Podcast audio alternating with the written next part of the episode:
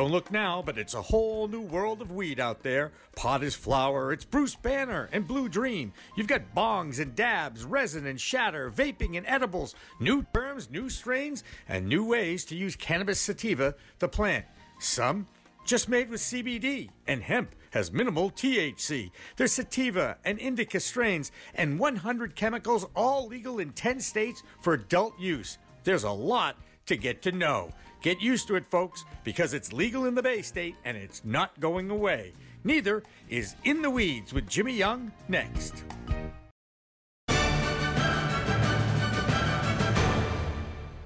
Revolutionary Clinics is just one of 49 medical cannabis dispensaries in Massachusetts, but there's a reason why it's one of the most popular. It's their patient first philosophy. All day long, they teach, they educate, they communicate about this complicated plant called cannabis sativa. That's true whether you visit their Cambridge location in Fresh Pond at 110 Fawcett Street or at 67 Broadway in Somerville. Revolutionary Clinics, where the patient comes first.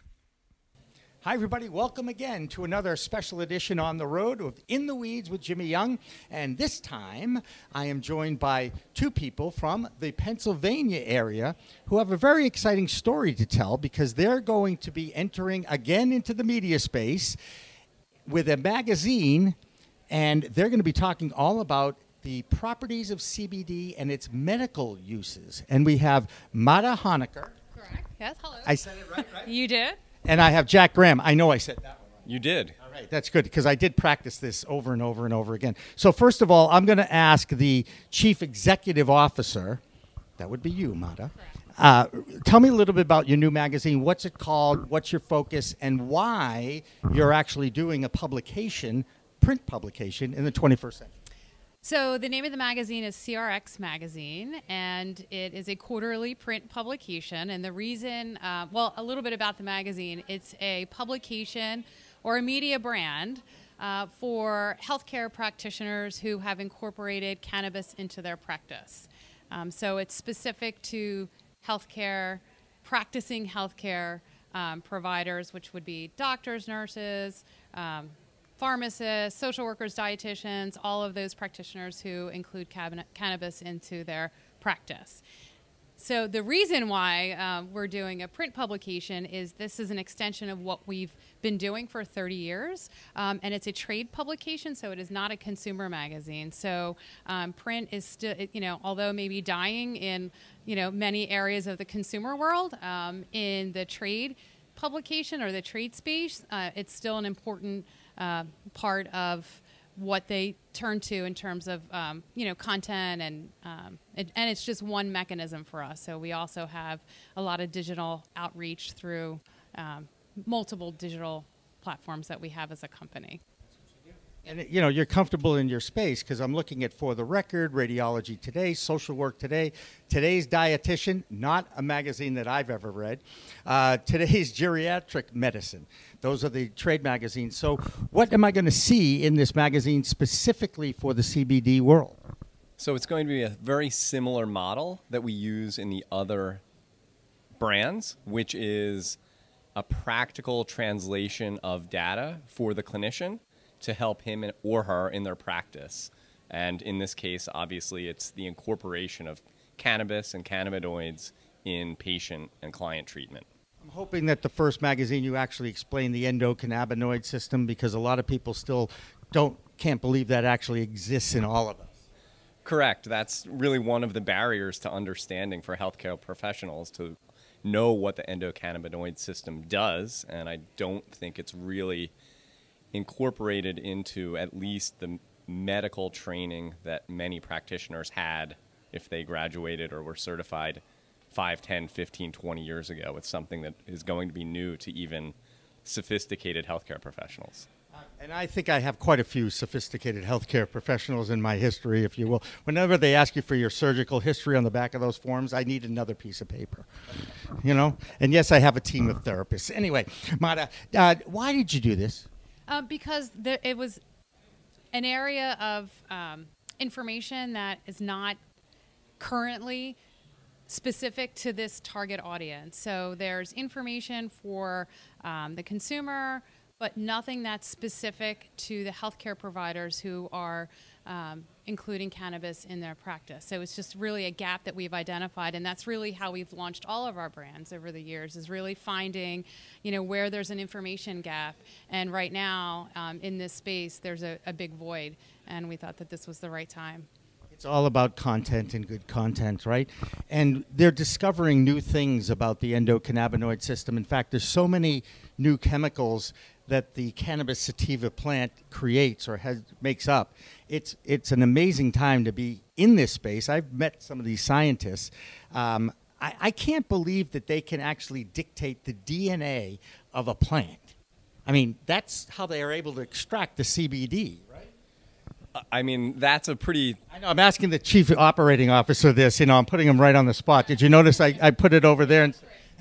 so yeah, I mean, there is a lot to learn. There's science still catching up. Obviously, due to federal regulations, we haven't been able to study in the United States as other countries have. For instance, Israel has a, a pretty robust track record of clinical data. And as the United States catches up, we're going to know more and more about the individual compounds, the uh, genomics of plants as they apply to people. And so that's where we're going, and hopefully, we'll be the vehicle to deliver the practical application of that data as it becomes more and more available. There's so many companies in the CBD space. Um, obviously, filling that information void, like you said, is, is, is your goal. Um, in that uh, the first edition is where? Is it out? It is. It's, it's at booth 526. at booth 526. Okay. So we'll have to go over there and get one. By the way, shame on us as promoters, by the way, that neither one of us grabbed it and said, here it is. Right? Well, you know, I did bring it in, um, but someone took it. Already? Walking, yeah, oh, my. walking in here. So. Great. I'm hoping that my microphone's picking this up because yeah. I'm righty lefty here. It's also available online at crxmag.com. That's CRX. You want to spell that again? crxmag.com. M-A-G is mag.com. Terrific. Um, and uh, how many, when you're starting a magazine, and I guess this is a good business question to ask, how do you decide what your first run is going to be and how do you i'm sure that there's a model since you've done this five times before i'm going to go over here and ask him is that i, I think that should go Mata. Okay, Mata, thank you very much. I've totally lost control of this interview, which is a good thing. Mata, tell me how you decide how many public, how many magazines do you publish your first round? Okay, so outside of taking cost into consideration, um, I think you just, you know, the first step is to look at the universe of the um, the amount of professionals you're looking to reach and how many there are, and what's a realistic goal um, out of the gate. So, um, you know, for example, I'll, I'll give a, another publication that we have.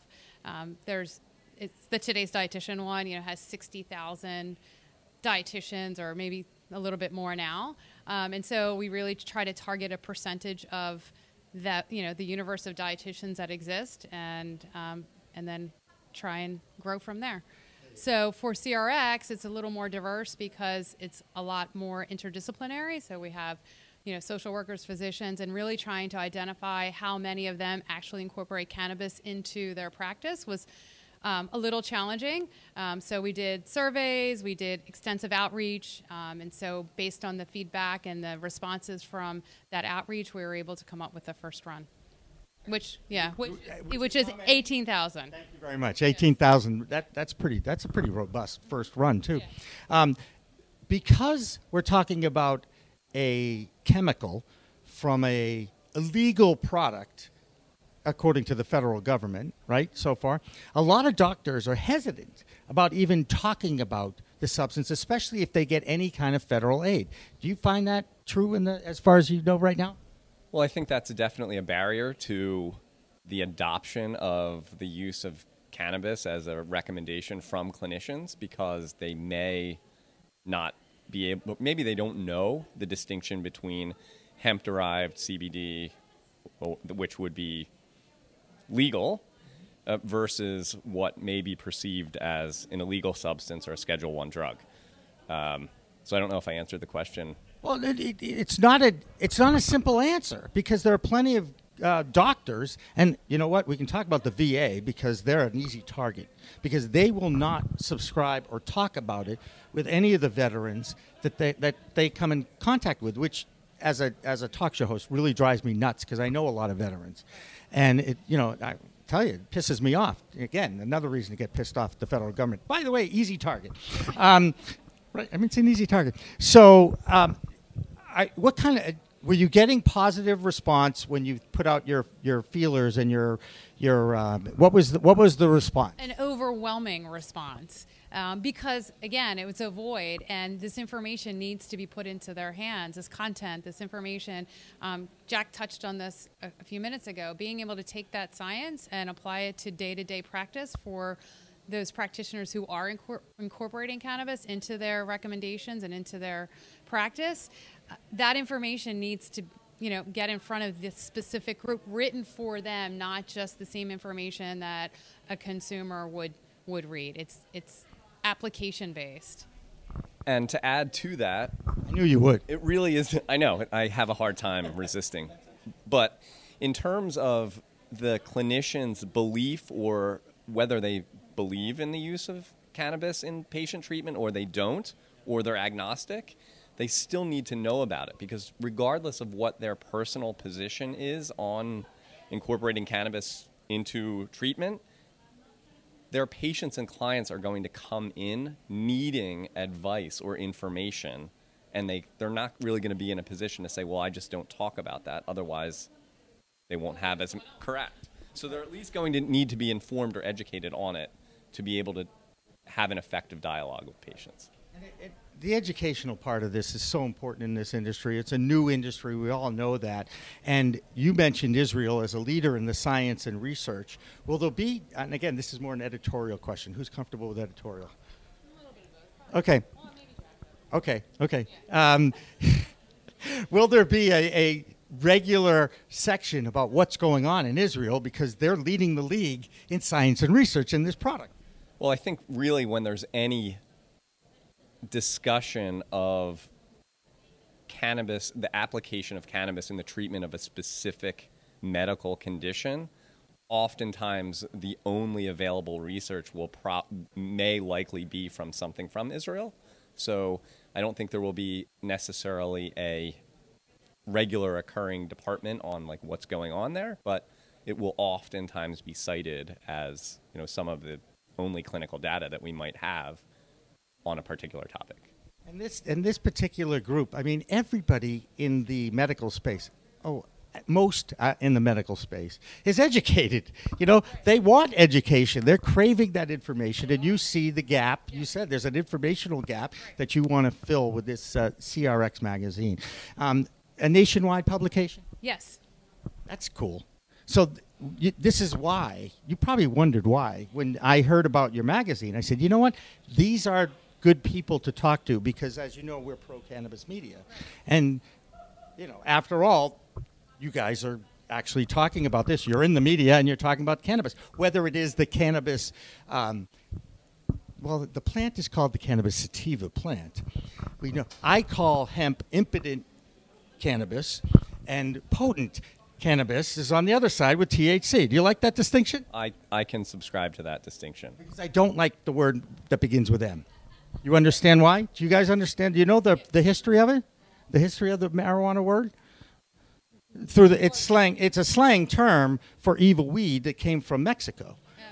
That's that's how it all started back in the 1930s. This is Professor Young's class. Welcome to my class, by the way. How are we doing? You're doing great. You're doing great, guys.